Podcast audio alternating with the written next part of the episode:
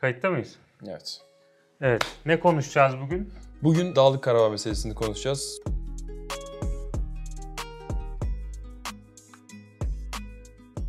Niye biz konuşuyoruz bu konuyu? Şu yüzden konuşmak istedim bunu. Tabii ki Türkiye'de çok gündeme gelen bir konu oldu. Herhalde bütün televizyon kanallarında da konuşulmuştur. Yani normalde biz uluslararası gündemi Türkiye'de yeterince konuşulmadığı için konuşuyoruz 49W'de ama bazen de çok konuşulan konuları yeterince iyi konuşulmadığı için konuşuyoruz. Ben de birazcık bakındım Türkiye'deki haberlere. Dağlık Karabağ meselesi rasyonel değil de duygusal bir zeminde tartışılmış genellikle. Çünkü hepimiz Azerbaycan'la bir duygudaşlık içerisindeyiz. O yüzden de hani meseleye ne oldu, ne bitti, nasıl oldu, olan ve biten de uluslararası konjonktürün etkisi neydi, bu işin tarihsel arka planı neydi sorusuna cevap vermekten ziyade tarihte nasıl acılar çektirilmişti, şimdi onların intikamı nasıl alındı gibi bir anlatı var. Bence bu çok yetersiz bir bakış açısı. Taraflı olduğu için değil sadece. Aynı zamanda meseleyi rasyonel değil de duygusal tartıştığı için sağlıksız bir bakış açısı. Bugün o yüzden birazcık konuya soğukkanlı bir şekilde bakmaya çalışacağız. Ben de bu konuyu tarafsız olarak anlatacağımı iddia etmiyorum. İlla ki hepimizin haklı ya da haksız bulduğu taraflar var ya da kendimizi bir tarafa yakın hissediyoruz ama bugün birazcık bu konuyu soğukkanlı ele almaya çalışacağız. Ne oldu? Geçtiğimiz ay yani üstünden çok bir zamanda geçmedi. 2 hafta falan önce bir anda bazı haberler gördük. Son dakika haberleri. Azerbaycan bir anti terör operasyonu gerçekleştiriyor Dağlık Karabağ'da diye. Çok geçmedi üzerinden belki bir gün içerisinde yeni bir haber daha geldi. Rusya'nın girişimleriyle bir ateşkes anlaşması imzalandı diye. Sonra detayları da belli oldu. O ateşkes anlaşmasına göre artık Dağlık Karabağ'da de facto olarak da Azerbaycan kontrolü eline almıştı ve tabii ki o bölgede yaşayan Ermeniler de takip eden günlerde Ermenistan'a kaçtılar. Şu an Ermenistan'da 120 binin üstünde sığınmacı var. Tabii ki bunlar etnik olarak Ermeni oldukları için bir şekilde hayatlarını orada devam edecekler. Ama hem bu göç dalgası hem de Ermenistan halkının Dağlık Karabağ meselesindeki hassasiyeti sebebiyle şu anda Paşinyan hükümetini zor günler bekliyor. Çünkü muhalefet özellikle Dağlık Karabağ'da Rusya'dan yeterince destek alamadığı ve tabii ki de savaşı kaybettiği için Paşinyan'ı suçluyorlar. Ama şunu unutmamak lazım. Dağlık Karabağ'daki Ermeniler normalde Ermenistan'a bağlı değillerdi. Oradaki toprak da Ermenistan'ın bir parçası değildi. Uluslararası alanda Azerbaycan toprağı olarak kabul ediliyordu. De facto olarak da Ermeniler orada bir bölgeyi kontrol ediyorlardı. Bir askeri yapı vardı ve o yapı kendisini feshetmeye karar verdi. Ne zamana kadar? 2024'ün başına kadar o yapı tamamen bölgeden çekilecek. Azerbaycan o bölgeyi artık tamamen kontrol ediyor hale gelecek. Peki buraya nasıl geldi? 2020'de şu oldu aslında. 2020'yi anlamamız önemli. Hepimiz şey videosunu hatırlıyoruzdur. Ne oldu Paşinyan? Ne oldu Paşinyan? Yol çekirdin Ce- Cebrail'a. Paşinyan'ın anlaşmada Dağlık Karabağ'a bir statü verileceğini iddia etmesinden sonra İlham Aliyev bir video çekmişti ve demişti ki anlaşmada statü falan yok. Biz ne istediysek aldık siz de kaybettiniz demişti. O olayı bir hatırlamamız lazım. Yine Eylül ayının sonlarındaydı. Azerbaycan Dağlık Karabağ bölgesine bir operasyon gerçekleştirdi. Şuşa kentini ele geçirdi Azerbaycan. Şuşa da aslında Dağlık Karabağ'daki en büyük şehirlerden birisi. Öncesi de var. Bu videoda zamanı giderek geriye alarak işleyeceğiz. Ama isterseniz 2020'den 2023'e kadar ne oldu? Önce bunları konuşalım. Şimdi bölgede birbiriyle çatışma halinde olan iki tane ülke var. Ermenistan ve Azerbaycan. Ama bu iki ülke dışında bu çatışmanın tarafı sayılabilecek başka ülkeler de var. Özellikle Rusya ki Sovyetler Birliği döneminde Azerbaycan ve Ermenistan Sovyetleri Sovyet Sosyalist Cumhuriyetler Birliği'ne bağlıydı. Dolayısıyla Rusya o bölgedeki en önemli siyasi güç. Ama Rusya Ukrayna Savaşı ile birlikte bölgeye yeterince önem gösteremez hale geldi. Çünkü hatırlıyorsunuzdur 2020 yılındaki anlaşmada Rusya'nın barış gücü askerlerinin bölgede olmasına karar verilmişti. Hem Ermenistan'ın askeri güçlerini geri çekmesini kontrol edeceklerdi hem de Ermenilerin çekildiği yerlerde barış gücü olarak Rus askerleri bulunacaktı. Azerbaycan'ın Dağlık Karabağ'ın tamamını kontrol ettiği bir durum söz konusu değildi o zaman. Yani orada yaşayan Ermenilerin can güvenliğini korumak adına Rusya barış gücü olarak bölgede bulunacaktı. Bir de tabii ki koridorun kontrolü, Laçin koridorunun kontrolü de yine Rus askerlerinde olacaktı. Şimdi Rusya'nın devreden çıkması Azerbaycan Ermenistan'a göre daha güçlü konumda olduğu için Azerbaycan'ın elini güçlendirdi. Başka güç var mı? Birazcık ona bakmak lazım. Çünkü geleneksel olarak Fransa ve ABD Azerbaycan ve Ermenistan arasındaki çatışmanın arabulucuları olan ülkelerden ikisi. Türkiye'yi de sayabiliriz bölgedeki güçlü ülkelerden biri olarak ama Türkiye zaten başından beri Azerbaycan'ın yanında duran bir ülke. Hatta hatırlayacaksınızdır 2020'deki saldırılarda da Türkiye'nin Azerbaycan'a sağladığı SİHA desteği, Bayraktar 2'lerin oradaki kullanımı Azerbaycan'ın elini bayağı güçlendirmişti. Ki bu uluslararası kamuoyunda da yankı uyandıran bir hadiseydi. Dolayısıyla Türkiye zaten Azerbaycan'ın yanında. E, Rusya Azerbaycan'ın karşısında duramıyor. Normalde Azerbaycan'ı durdurması beklenen güçler olan Avrupa ise Azerbaycan'a bağımlı hale gelmiş durumda. Bunun da nedeni yine Rusya-Ukrayna savaşı. Rusya-Ukrayna savaşından sonra Rus doğalgazını alamayan Avrupa ülkeleri bir alternatif doğalgaz kaynağı olarak Azerbaycan'ı görmeye başlamışlardı. Dolayısıyla özellikle kışa yaklaşırken Azerbaycan'ın eli güçlüydü Avrupa ülkelerine karşı ve Fransa'da dahil olmak üzere Avrupa ülkelerinin Dağlık Karabağ sorununda Azerbaycan'a tepki göstermediklerini gördü. Dolayısıyla günün sonunda ne olmuş oldu? Azerbaycan'ı durduracak bir uluslararası güç yok. E, Ermenistan'ın gücü Azerbaycan'a kıyasla zaten oldukça sınırlı. Ermenistan'ın Dağlık Karabağ'daki askeri yapıyı destekleme ihtimali de zayıf. Çünkü 2020'den beri Ermeniler aslında orada güçlenen değil, zayıflayan taraflar. O yüzden de Azerbaycan bir fırsat penceresi gördü burada ve bu fırsatı değerlendirdi. Ne olmuş oldu? Dağlık Karabağ krizi belki de bir daha büyümemek üzere kapanmış bir krize dönüşmüş oldu. Olaya iyi tarafından bakmak lazım o yüzden. Yani 30 yıldır devam eden bir çatışma vardı ve bu çatışmanın bir şekilde çözüldüğünü gördük. Ve belki de mümkün olan en az hem sivil hem askeri kayıpla tamamlanmış olduğunu gördük. Çünkü taraflardan birisi yenilgiyi tamamen kabul etmişti. E, yenilgiyi kabul ettiğinizde de savaşmak artık anlamsız geliyor. Dolayısıyla minimum ölümle kapanmış bir çatışma oldu bu aslında. Tabii şimdi normalde biz e, çatışmayı ve savaşı en kötü hal olarak görürüz ama birazcık meseleye realist bakmak lazım. Orada zaten e, normalde frozen conflict deriz biz uluslararası ilişkilerde. Donmuş çatışmalar deriz ama Azerbaycan ve Dağlık Karabağ arasındaki çatışma o kadar donmuş bir çatışmada değildi. Zaten sürekli bir şekilde birbiriyle çatışıyordu oradaki Azeriler ve Ermeniler. Şu an var olan çatışma istisnai değil. İstisnai olmamakla birlikte gelecekte olabilecek çatışmaları da önleyebilmiş bir çatışmaya dönüşüyor. Ama tabii ki yarattığı bazı sorunlar var. Mesela orada yaşayan Ermenilerin o bölgeyi tamamen terk etmeleri, dolayısıyla orada sahip oldukları varlıklarını bırakmaları, evlerini bırakmaları tabii ki hukuki bir takım sorunlar oluşturabilir ilerleyen zamanlarda ama ben tekrar Dağlık Karabağ üzerinde Ermeniler ve Azeriler arasında bir çatışma yaşanma ihtimalinin düştüğünü gördüğüm için ya o kadar da kötü bir şey oldu demiyorum açıkçası. En başında neden bu çatışma ortaya çıkmıştı? Y- 2020'de bile bu olay neden ortaya çıkmıştı? Onu biraz konuşalım. Şunu hatırlamak lazım. Dağlık Karabağ Azerbaycan sınırları içerisinde bir bölge ve o bölgede Ermeni nüfusu Azeri nüfusuna göre daha fazla. Yani nüfusun neredeyse %75'i Ermenilerden oluşuyor. %25'e yakını Azerilerden oluşuyor ki hani başka etnik gruplardan insanlar da var. Dolayısıyla Azerbaycan içerisinde Ermeni nüfusunun yoğun olduğu bir bölge var. Buranın sahibi kim? Asıl sorumuz bu. Yani Ermeniler diyorlar ki biz burada çoğunluğuz. Dolayısıyla burası bizim toprağımız. Azeriler ise diyor ki burası tarihsel olarak da bizim hem de bizim sınırlarımızın içerisinde. Dolayısıyla siz orada ayrı kotu gibi kalıyorsunuz. Orası bizim kontrolümüzde olmalı. Bizim yasalarımıza uyduğunuz ölçüde belki sizin de orada barış ve huzur içerisinde yaşamanıza izin veririz. Ama bunun da tek şartı bize tabi olmayı kabul etmeniz lazım. Şimdi burada hikayeyi nereye kadar geri götürmek lazım? Bence birinci Dağlık Karabağ çatışmasına gitmek lazım. Çünkü ikincisi 2020'de olandı. İlki ise 93 yılında yaşanan çatışma. Aslında 91'den 93'e kadar devam eden bir kriz var orada. 91'de işte Sovyetler Birliği yıkıldıktan sonra önce Azerbaycan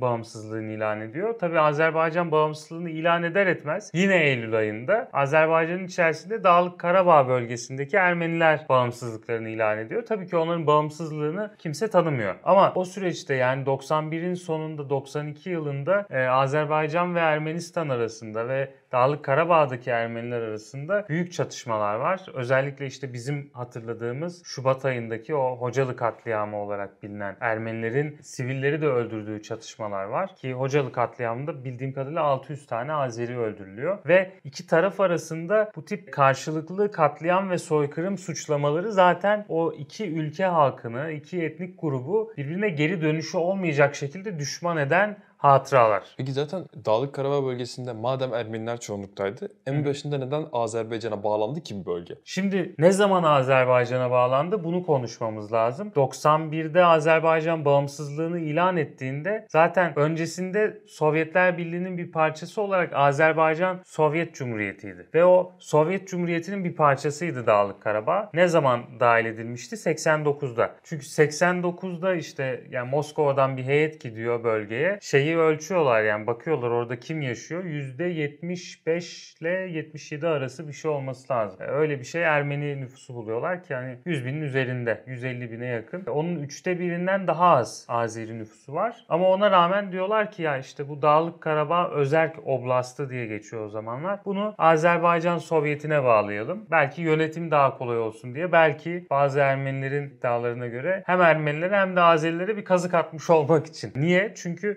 Azerbaycan'ı işte içinde Ermeni nüfusun olduğu bir bölgeyle birleştirerek kolay yönetilemez hale getiriyor. E bir taraftan da Nahçıvan var mesela. Onun da Azerbaycan'la kara bağlantısı yok. Ermenistan tarafından çevrelenmiş bir bölge. Orada da Azeri nüfusun yoğun olduğunu görüyoruz. Dolayısıyla böyle bir tarihsel komplo teorisi anlatısı vardır. Yani Ruslar Ermenilere ve Azerilere oyun oynadı. İşte birinin eline problem yumağı olarak Dağlık Karabağ'ı bıraktı. Öbürüne Nahçıvan'ı derler ama Nahçıvan'ın böyle bir sorun oluşturmadığını görüyoruz. Tarih içerisinde Nahçıvan'ın Azerbaycan toprağı olarak kabul edilmesi hiçbir zaman şeyle karşılanmadı. Karşı tepkiyle yani Ermeniler Nahçıvan üzerinde hak iddiasını en son 1920'lerde etmişlerdi. O zaman bile kabul görmedi bu. Peki 89'da Ruslar niye Dağlık Karabağ'ın kontrolünü Azerilere bıraktı? Bunun da cevabı birazcık tarihsel. Çünkü Azerbaycan ve Ermenistan'ın hikayesi genellikle birlikte yazılabilecek kadar eş zamanlı gidiyor. Ne zamana gidelim? Sovyetler Birliği'nin hemen öncesine gidelim. Yani Rus Çarlığı yıkıldıktan sonra o Transkafkasya bölgesi dediğimiz işte Gürcülerin, Ermenilerin ve Azerilerin yoğun yaşadığı bölgede bir siyasi boşluk oluşuyor. O siyasi boşluğun oluştuğu yıl 1917 diyelim. E hemen batı tarafında ne var? Batı tarafında Osmanlı Devleti'nin içerisinde de karışıklıklar devam ediyor. Çünkü Osmanlı 1. Dünya Savaşı'nın içerisinde Ermeniler Osmanlı'ya karşı isyan etmiş durumdalar. Bir taraftan bakıyorsun İran da hani o bölgeye hakim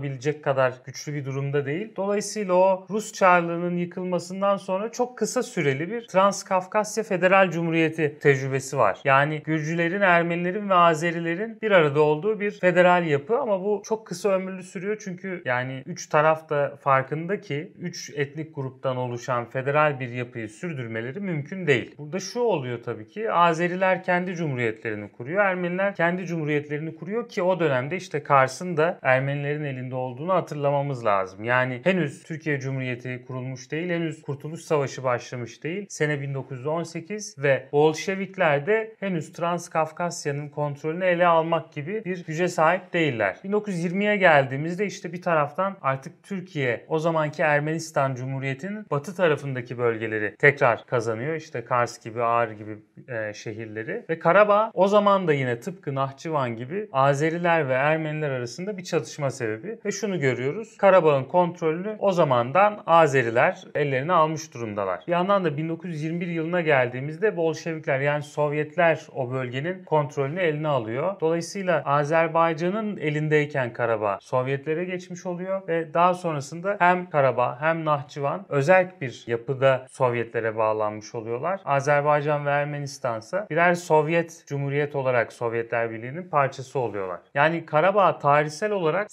siyaseten Azerbaycan'a bağlı ama nüfus yapısı olarak Ermenilerin daha yoğun olduğu bir bölge. Ama Karabağ da homojen bir bölge değil. Yani Karabağ'daki şehirlerin bir kısmında Ermeni nüfusu fazlayken bir kısmında Azeri nüfusu daha fazla. Dolayısıyla da şunu diyemedik bu zamana kadar. Wilson prensiplerini düşünelim. Orada kim daha fazlaysa onlar yönetsin gibi bir senaryo yaşanmadı orada. Ya çünkü orada sürekli bir çatışma hali vardı yani. Azerbaycan'ın ya da Ermenistan'ın baş başa kaldığı bütün senaryolar çatışmayla sürdü. Bu senaryoyu kıran tek şey ise ikisinin üstünde bir otoritenin olduğu işte Sovyetler Birliği'nin olduğu dönemdi. O dönemde de zaten iki taraf da o bölgenin tam olarak hakimiyetini eline almadığı için Sovyetler Birliği ne dediyse o olmuş oldu. Zaten o yüzden Sovyetler Birliği'nin dağılmasından bu yana oradaki kriz çözülmemişti ve tarihsel bagajı da hesaba katarsak neredeyse 105 yılı aşan bir çatışma var o bölgede. Dolayısıyla bu çatışmanın bitmesi illaki bir tarafın kazandığı kazandığı ve öbür tarafın kaybettiği bir senaryoyla olacaktı. Yani iki tarafın aynı anda mutlu olabileceği bir çözüm bu çatışma için imkansızdı. O yüzden ben hani taraflardan birisi kaybetmiş olsa bile çatışmanın bitmiş olmasının başlı başına bir kazanç olduğunu da düşünüyorum açıkçası. Peki e, Dağlık Karabağ bölgesinde Sovyetlerin galiba istatistiğiydi 90'ların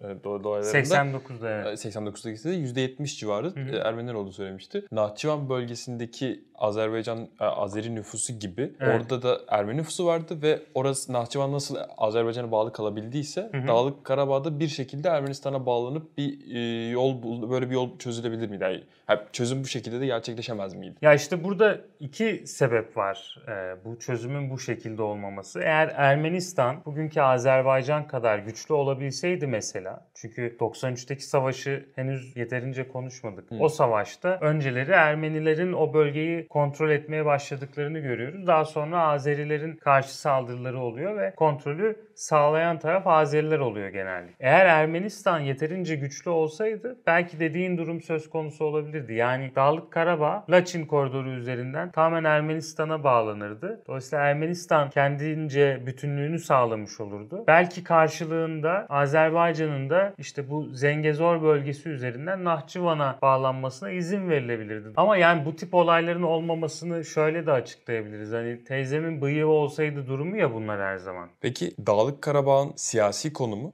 Transkafkasya Cumhuriyeti'nden itibaren mi yoksa Bolşeviklerin duruma e, hakim olmasından sonra mı Azerbaycan'a teslim edilmiş durumda? Ya şimdi o Transkafkasya Cumhuriyeti'nin dağılması dedik ya o zaman işte Azerbaycan ve Ermenistan hatta bazen Gürcistan arasında bir anlaşmazlık var. Ne üzerine anlaşmazlık var? Toprak üzerine anlaşmazlık var. Niye o zaman başlıyor bu? Onu düşünmemiz lazım. Çünkü ulusçuluk dediğimiz şey yeni yeni filizlenmiş bir şey ya. Birinci Dünya Savaşı işte hemen öncesinde Osmanlı'da bağımsızlığını kazanan diğer uluslar yani o bölgedeki Azerilerin Azeri olduklarını fark etmesiyle o bölgedeki Ermenilerin kendi kendilerini yönetmek istemeleriyle alakalı bir hikaye. Çünkü öncesinde zaten orada bu insanlar vardılar. Aynı bölgede işte Azerisi de yaşıyordu, Ermenisi de yaşıyordu, Gürcüsü de yaşıyordu, Süryanisi de, Türkü de, Acemi de yaşıyordu. Bu insanlar bir arada yaşarken tepelerinde bir imparatorluk oluyordu. Kimi zaman Pers İmparatorluğu oluyordu, kimi zaman Osmanlı, kimi zaman Rus İmparatorluğu oluyordu. Bu onlar için o kadar önemli olmuyordu ama bu üç senaryoda da yani onları Persler yönettiğinde de Osmanlı yönettiğinde de Romanovlar yönettiğinde de bu insanlar kendi kendilerini yönetmiyorlardı. Asıl mesele burada bu insanların kendi kendilerini yönetmek istemesiyle başlıyor.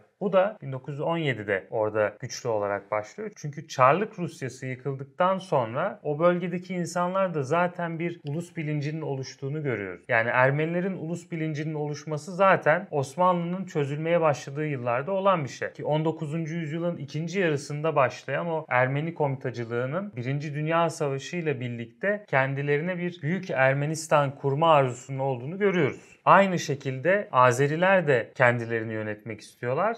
Dolayısıyla aynı mahallede, aynı sokakta birlikte yaşayan bu iki farklı milletten insanlar artık iş kendi kendilerini yönetmeye gelince birbirleriyle çatışmaya başlıyorlar. Burada da sayınız önemli değildir. Yani evet Dağlık Karabağ'da %70 Ermeni, %20 Azeri olabilir. Ama Azeriler kendilerini yönetmek isterken aynı zamanda yaşadıkları topraktan da çıkmak istemiyorlar. Dolayısıyla bu toprağı biz kontrol edelim. Ermeniler istiyorlarsa burada dursunlar, istiyorlarsa gitsinler diyebiliyor. Aynı şeyi Ermeniler de söylüyor. Dolayısıyla bunun sonucu ne oluyor? Bu toprak benim diyorsunuz ve karşılıklı çatışmaya giriyorsunuz ki bu çatışmanın boyutu zaman zaman katliamlara varacak kadar büyüyebiliyor. O yüzden de mesele o toprağın sahibinin kim olduğu meselesi önceleri ulusa bakarak cevabı verilen bir mesele değil. Diyelim ki sen 250 yıldır aynı mahalledesin. Senin deden o mahalleden hiç çıkmamış. Mesela bakmışsındır bir zamanlar E-Devlet'ten o soy kütük paylaşımları yapılmıştı ya. Ben baktım benim dedelerim Erzurum'daki köylerinden 1870'lerden beri hiç çıkmamışlar. 150 yıldır aynı köyde yaşamış adam. E şimdi Azeri ve Ermeni'yi düşün. Aynı mahalledeler. Değil 150 yıl, değil 200 yıl, belki 600 yıldır aynı yerde yaşıyor adam. Dolayısıyla o toprak onun, o ev onun, o arsa onun. Ve o adam oradan çıkmak istemiyor. O kadın oradan çıkmak istemiyor. E oradan çıkmak istemedikleri halde orayı bir ulus olarak yönetmek istiyorlar. O zaman hangimizin kavgası başlıyor doğal olarak? Yani orada bir siyasi boşluk oluşuyor oluşuyor. O siyasi boşluğu da gücü olan doldurur. Yani haklı olan mı güçlü olan mı diyoruz ya kimin haklı olduğuna da yine güçlü olan karar vereceği için o bölgede Azerbaycan'ın ya da Azerilerin kontrolünün tarihin başından beri olması e, birazcık şeyle alakalı. Azerilerin askeri olarak daha güçlü olmasıyla alakalı. Peki 90'larda Sovyetlerin dağılmasıyla birlikte o durum e,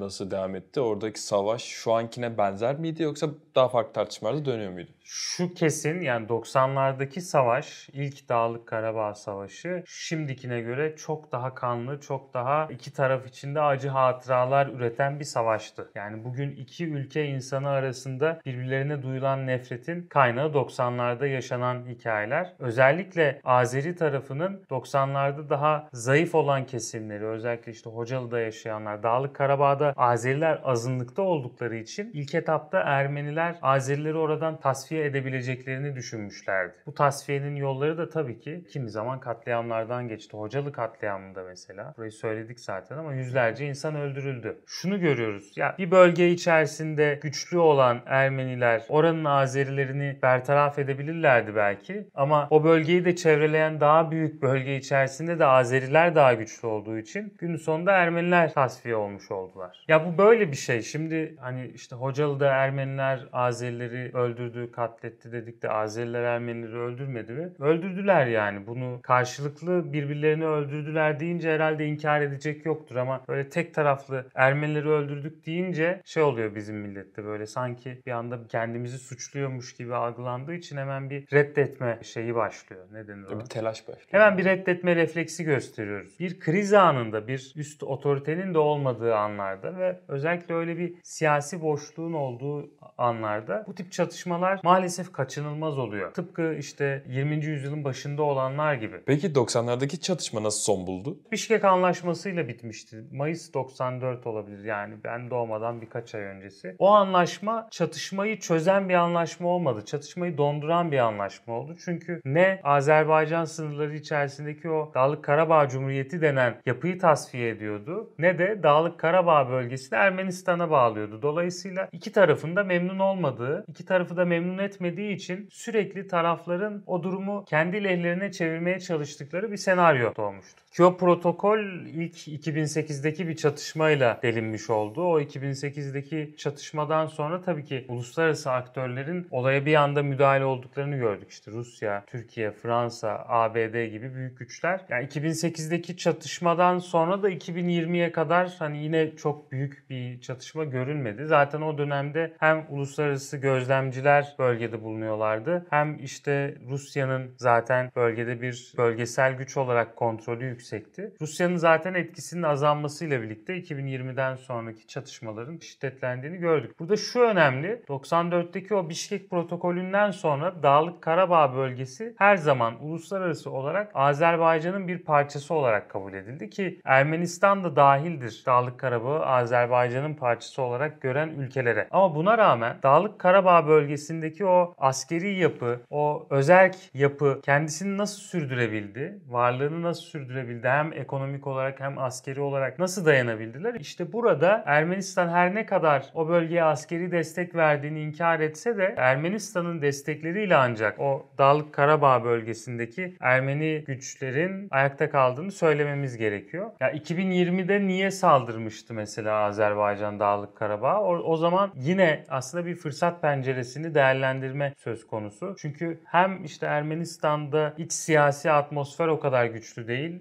Ermenistan'ın ekonomik olarak gittikçe dibe doğru düştüğünü gördüğümüz dönemlerdeyiz. Hem uluslararası konjonktür Azerbaycan'ın saldırısı için çok müsait. Çünkü kimsenin kendilerini durduramayacağını düşünüyordu Azerbaycan. Bir yandan da işte uzun zamandır Türkiye ile ve İsrail ile olan işbirlikleri sayesinde askeri kapasitelerini arttırmışlardı. Ama neden saldırdılar dersek belki buna ekonomik bazı kılıflar da bulabiliriz. Aslında Azerbaycan hem Nahçıvan'la arasında bir koridor oluşturmak istemişti hem de o Dağlık Karabağ ile Ermenistan arasındaki bağlantıyı da kesmek istiyordu. 2020'deki saldırının ana sebebi buydu. Diyelim ve bitirelim. Uluslararası gündeme dair ara ara böyle videolar çekiyoruz ama bunun yanında tabii ki her haftada bir yine uluslararası gündeme dair bir neler oluyor canlı yayınımız var. E, Siz bizden daha çok uluslararası gündem içerikli videolar istiyor musunuz? Yorumlarda bizimle bir sonraki videolarda dinlemek istediğiniz konuları paylaşabilirsiniz. Önümüzdeki videolarda görüşmek üzere. İyi seyirler.